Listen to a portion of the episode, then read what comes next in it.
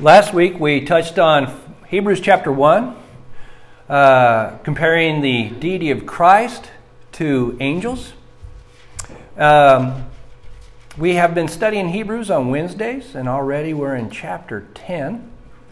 So, and also in our newsletter, we are. Uh, I am putting in uh, information on Hebrews and. Uh, Last newsletter was on Hebrews one, and all that is to help reinforce our understanding. You might be going, wow, that's a lot of Hebrews. Well, uh, a big part of that reason is because of that's the lads to leaders focus. So, um, uh, but it's a good uh, it's a good class, and uh, from the feedback I'm getting, people are enjoying it. So I hope these lessons, especially for those who aren't able to be here on Wednesdays, also prove beneficial to you. And for those who also heard a lot of this on Wednesdays, I hope this is uh, reinforcing uh, God's word from Hebrews. As children grow in age, parents and teachers expect them to grow in responsibility. We want them to learn to take notes in school, to organize, to think. Think is a big one, I think. And be creative. In essence, we want our kids to grow toward maturity as future adults. But this is a process. It doesn't happen overnight. Sometimes those quote-unquote perfect kids go bonkers when they hit college, at least for a while. Sometimes those quote-unquote troubled kids, boy, once they get out of the house and they learn some things, they just really get on that straight and narrow. Eventually, the hope is all will level out as mature adults. But it's a process, isn't it? The book of Hebrews is a wonderful reminder about continual maturity in Christ for those who are older Christians. Not just those older chronologically, but those who have been Christians for a long time. Hey, you need to continue to focus on what is the correct direction. But spiritually mature, would you agree with me, does not mean thinking about going away from Christ. That is not spiritually mature. That's someone who's going in the wrong direction. So Hebrews is talking to people in general, or maybe specifically, who are older, mature Jewish Christians of the first century who are contemplating going back to Judaism. Well, that would be a problem. That would be a lack of maturity. We are, guess what? Responsible to pay closer attention. That's the lesson today. Lessons from Hebrews. Pay closer attention. The first three point, the three three points are Christ is quote unquote all that. The second point are angels and the law, and the third point is salvation through Christ. So let's look at the first point. Christ is all that. The Hebrew writer gives his first big exhortations in Hebrews chapter two, one through four. He is speaking to Jewish Christians, experienced Christians who have already suffered for Christ. For if you know the story about how Jews came to Christ, at least initially, you know that they suffered doing so. However, there is something scary going on. There is, there are those who are considering leaving Christ and going back to Judaism. Specifically the old law and the sacrificial system of the old law. So Hebrews two one says, therefore we must pay closer attention to what we have heard, lest we, what? Drift away. Why would he be talking about drifting away if the potential wasn't there? So the writer of Hebrews is not teaching something new. He said, let's pay much closer attention to what we have heard. This isn't new. What those who may be losing their way is something they should already know. He is exhorting them in the right direction. Remember that concept of exhorting. Get people going in the right direction. That could be translated encouragement. I'm going to... En- I like. Uh, I watched this show on T V. It was this guy who was dealing with cattle, and he had this little plastic paddle. He called it stick of persuasion. That's encouragement. Oh, he called it stick of encouragement is what he called it. The movie Invincible came out in two thousand six. It was about a football in the nineteen seventies, specifically around the Philadelphia Eagles. At that time, the national economy was very bad. Uh, depression, I believe, deep depression, uh, with strikes and people out of work. And the Eagles, the pride of the populace, had not had a good season for a long time. And of course, those of you who are very big sports fans knows that when your team does bad, you do bad. That's how fanatical these people are. It was depressing. But there were diehard fans like Vince Papale, thirty-year-old who became a walk-on on the team. He had no college experience in football, but he had potential. This was a story about certain people who didn't give up. They stayed true to the legacy of the Philadelphia Eagles, and they reminded the populace to stay focused on the team. You see, those who inherit salvation also need to be reminded and reminded about the truth of the teachings of Jesus Christ. You ever gone through a bad season in your life and you go, why am I here? What is God doing for me? Come on, if you're honest, I know if you're like me, that's probably a thought that ran through your mind. So it's not too misunderstood that people can think and change their minds even later on in Christianity. This is what the Hebrew writer is doing here. He's reminding them, don't leave Christ, and this word is don't drift away. For something that cannot save. Cannot save. The Hebrew writer stresses to these first century Jewish Christians that faithful Christians will inherit salvation. But you need to remain faithful. Look at Hebrews chapter one, verse fourteen. Are they, the they there would be angels, not all ministering spirits sent out to serve for the sake of those who are to inherit eternal salvation? And then the next verse says this. Therefore we, that's referring to Christians in context, must pay closer attention to what we have heard, lest we drift away. So we are going to inherit eternal salvation, but be careful lest you drift away from what? Eternal salvation. If you've ever been on a boat in a large lake, an ocean, or a very powerful river, you know if you don't lower your anchor and you don't pay attention, you will drift to where you do not want to go. Depending on the waters, that can be extremely dangerous. This is the idea of drifting away from Christ. It comes because we are not paying attention to the truth, to the whole truth surrounding Christ and His message. Do you know people can lose their physical inheritance? Do you know that people can do that? Well, how, how can that happen? Well, right away in the letter of Hebrews, we are told that those who are in Christ have choices. Do they want to be written out of the will? Or do they want to leave what they're going to get through bad management? We can give up our inheritance, which is our eternal life. If you do so, it is because you decided to drift away. You decided to drift away. This passage looks at how this can be done and shares the importance of staying anchored. Stay anchored. Second point, angels and the law. Let's talk about angels. That's a big subject with a lot of with a little information. We can go through Scripture finding many experiences mankind had with angels. They are beings to be listened to because they are messengers from God Himself.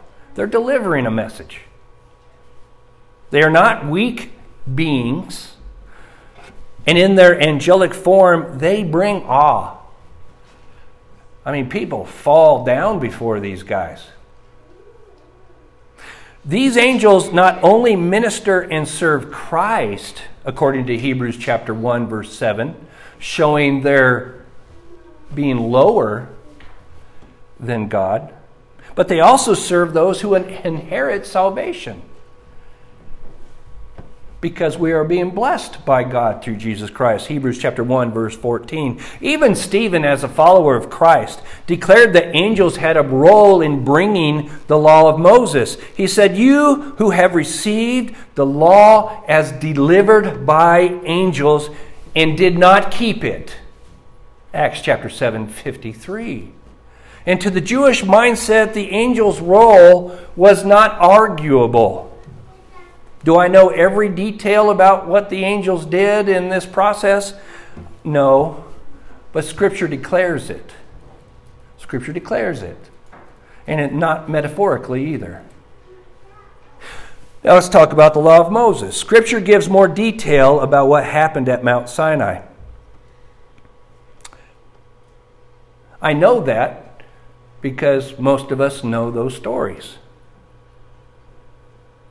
With Moses and the Ten Commandments, Exodus chapter twenty, Deuteronomy five, the surrounding context and everything that leads up to it and right after it, the statutes that go along with it. Scripture also teaches about the close relationship God had with Moses. We know that.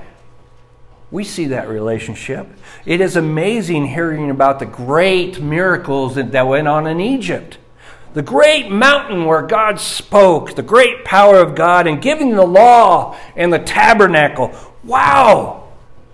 How could you not feel special as a people knowing God's involvement?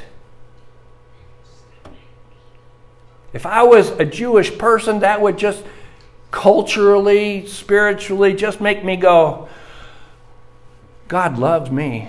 This is God's path. You see, God's law was real. What do I mean? God gave it. He brought it. And He expected it to be followed. Even the law of Moses was not to be drifted away from by the Israelites. Do you realize that? They weren't to leave it. They weren't to go away from it. They weren't to fall from it. For since the message declared by angels proved to be reliable, and every transgression or disobedience received a just retribution, how shall we escape if we neglect such a great salvation? Hebrews two, two through three.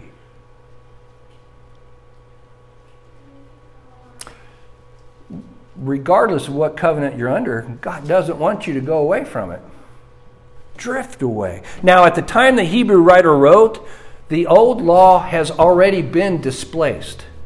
Christianity, or the Messianic age, is already established. Levitical priesthood's gone.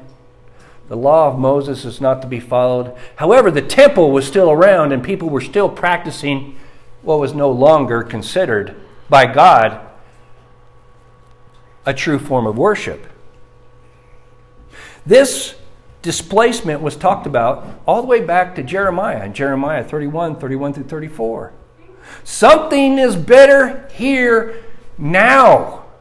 So why would these Jewish Christians want to leave Christ to go back to something that's been displaced? It's a good question. Logically, you would think they shouldn't and wouldn't. Are they suffering more persecution? Are followers of the law persuading them in debate and arguments, trying to convince them otherwise? Have they fallen asleep in their boat, forgetting to secure their anchor? Are they drifting away? whatever reason, these Christians are considering leaving Christ. The Hebrew writer's declaration is clear. How shall we escape? Reference would be retribution from God. If we neglect, the idea there is abandon. Not forget for a little while, but abandon such a great salvation. Hebrews two three. Salvation through Christ. That's the big deal about Hebrews. Going back and forth, describing the lesser and the greater. And the point really comes down to, who is Jesus Christ? Compared to everything else, the old law, whatever. There is no comparison in anything.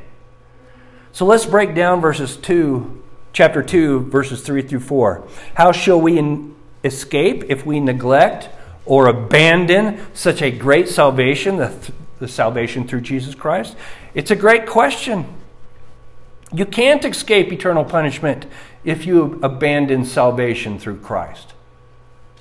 To leave him, specifically here in Hebrews, returning to the law of Moses, would be an epic abandonment of Christ. Epic! It was declared at first by the Lord. Jesus spoke the message. He came to this earth and he declared it. It comes from him and is taught by his apostles. And it was attested to us by those who heard. It was attested means it was proved. It was confirmed. Not only did they, the apostles, prove the message of Christ. Isn't that what miracles were meant to do?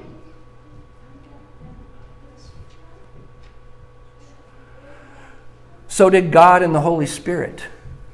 Listen to this. While God, while God, you get that? Jesus, the Lord, declared it. It was attested. While God also bore the signs and wonders and various miracles, and by gifts of the Holy Spirit distributed according to his will. Do you realize what this means? Quite possibly what this means? These older Jewish Christians who learned the message from the apostles were people who witnessed the supernatural of God and the Holy Spirit. They were first century Christian, Jewish Christian converts. Crystal has been interpreting a Bible study for me. She learned Spanish when she was in A I M. She learned this by schooling. Most people can do this, I believe, through schooling, hard work, and much practice. Can you imagine being around when the apostles laid their hands on someone? And they received the supernatural gift of speaking and interpreting tongues like that, without schooling, without effort. Or witnessing miraculous healings of the first century. We talk about that in Luke. Did everybody suddenly turn to Christ who witnessed that? Were there believers talked about even in the book of John who taught some things even after witnessing miracles that taught Jesus taught things and they decided to walk away?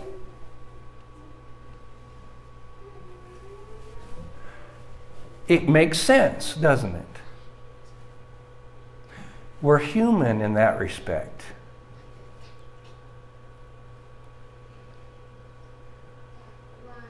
And yet those who witnessed these wonderful things of God were now being told, pay attention to what you have heard, lest we drift away from it. There's something about also understanding and focusing on the teaching and the message of Christ. Warnings, guess what? I think they are the most helpful things and the most necessary things You may be going, what? That's just like my parent telling me what to do and I don't want to do it. You know? Well, if we have the bad attitude like that, we don't like the warnings. But while driving down the road, are you happy to receive warnings? You may not be happy slowing down for thirty miles going through a construction zone, but if you didn't have that sign that said holes all over the place, take the left lane and go down this way, you would be very unhappy. So what has the warning signs done for you? They, in a sense, created happiness if you follow them. Aren't you glad in advance to know these things so that you can avoid the pitfalls? The thing about warnings is this. Not only does it share what you need, we shouldn't do for safety, but by default, it shares what you can do. And there's a lot more you can do. God is good at sharing appropriate warnings. Do you know people who have been Christians for a long time and they drift away? If you're so inclined, what do you do? You go talk to them. Why? Because they're drifting away. It happens, doesn't it? It's not unrealistic, is it? Help them stay on the right path. Hey, stay on the right path, and guess what? You'll inherit eternal salvation. That's the promise that comes from the end of chapter one. He's talking to those who will inherit salvation. But don't drift away.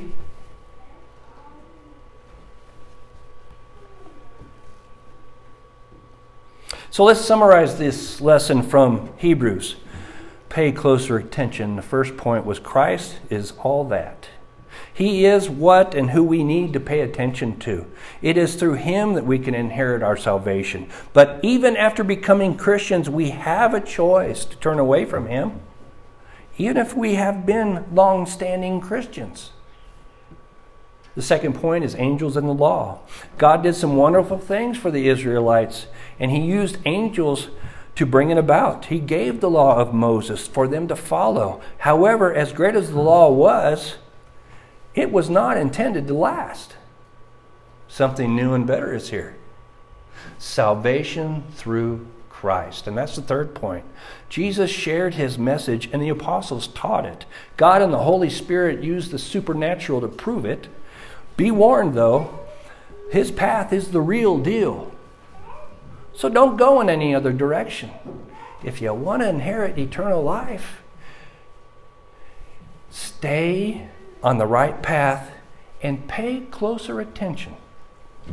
And you will be blessed beyond your understanding.